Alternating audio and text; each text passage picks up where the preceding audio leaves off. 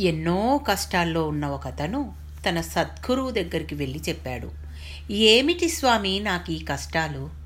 ఇవి ఎప్పటికి తీరేను? అసలు దేవుడు నన్నెందుకు పట్టించుకోడు? శిష్యుడి వంక దయగా చూస్తూ అడిగాడు గురువు నేను చిన్న కథ చెప్తాను వింటావా? తలూపాడు శిష్యుడు. ఆయన కథ చెప్పసాగాడు. ఒక అతను తన ఇంట్లో గోడకి కట్టిన ఓ సీతాకోక చిలుక గూడును చూశాడు. దాన్ని నిత్యం అతడు ఆసక్తిగా గమనించసాగాడు. ఓ రోజు ఆ గూడులో ఓ చోట రంధ్రం పడింది. సీతాకోక చిలుకగా మారిన అందులోని గొంగలి పురుగు ఆ గూటిలోంచి బయటకు రావడానికి ప్రయత్నం చేయడం అతను గమనించాడు. అయితే దాని పెద్ద పెద్ద శరీరం ఆ చిన్న రంధ్రంలోంచి బయటికి రావడం సాధ్యం కావడం లేదు.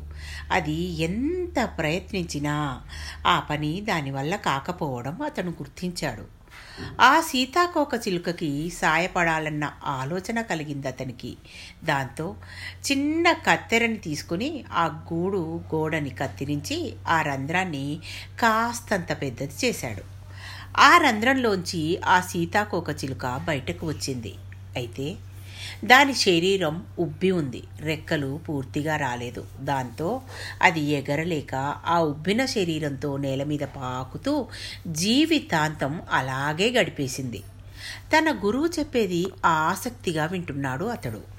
ఆ జీవి ఆ గూడులోనే మరికొంత కాలం ఉండి ఉంటే దాని శరీరంలోని ద్రవం రెక్కల్లోకి ప్రవహించి అది బాగా ఎగరగల స్థితికి వచ్చేది. అప్పుడు ఆ రంధ్రాన్ని అది తనంతట తానే పెద్దది చేసుకుని స్వేచ్ఛగా ఎగిరిపోయేది. కానీ అతడిలోని దయతో కూడిన తొందరపాటుతనం వల్ల ఇది అతడు గ్రహించలేదు. అలాగే మనిషి జీవితంలో ఎదురయ్యే కష్టాలు చాలాసార్లు అతని మంచికే ఆసన్నమవుతాయి. మనం ఆ కష్టాలు పూర్తిగా అనుభవించకుండానే దేవుడు మన మీద దయతలిచి మధ్యలో తీసేయడు. లేకపోతే మనం ఎదగాల్సినంత బలంగా ఎదగలేం.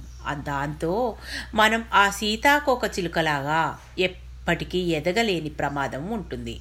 అందుకే ఆ మనిషి తన తొందరపాటుతో సీతాకోక చిలుక గూడును పాడు చేసి దాని ఎదుగుదలకి అడ్డుపడ్డట్టుగా మనం ఎంత ప్రార్థించినా దేవుడు మన కష్టాలని అనుభవించకుండా అడ్డుపడడు.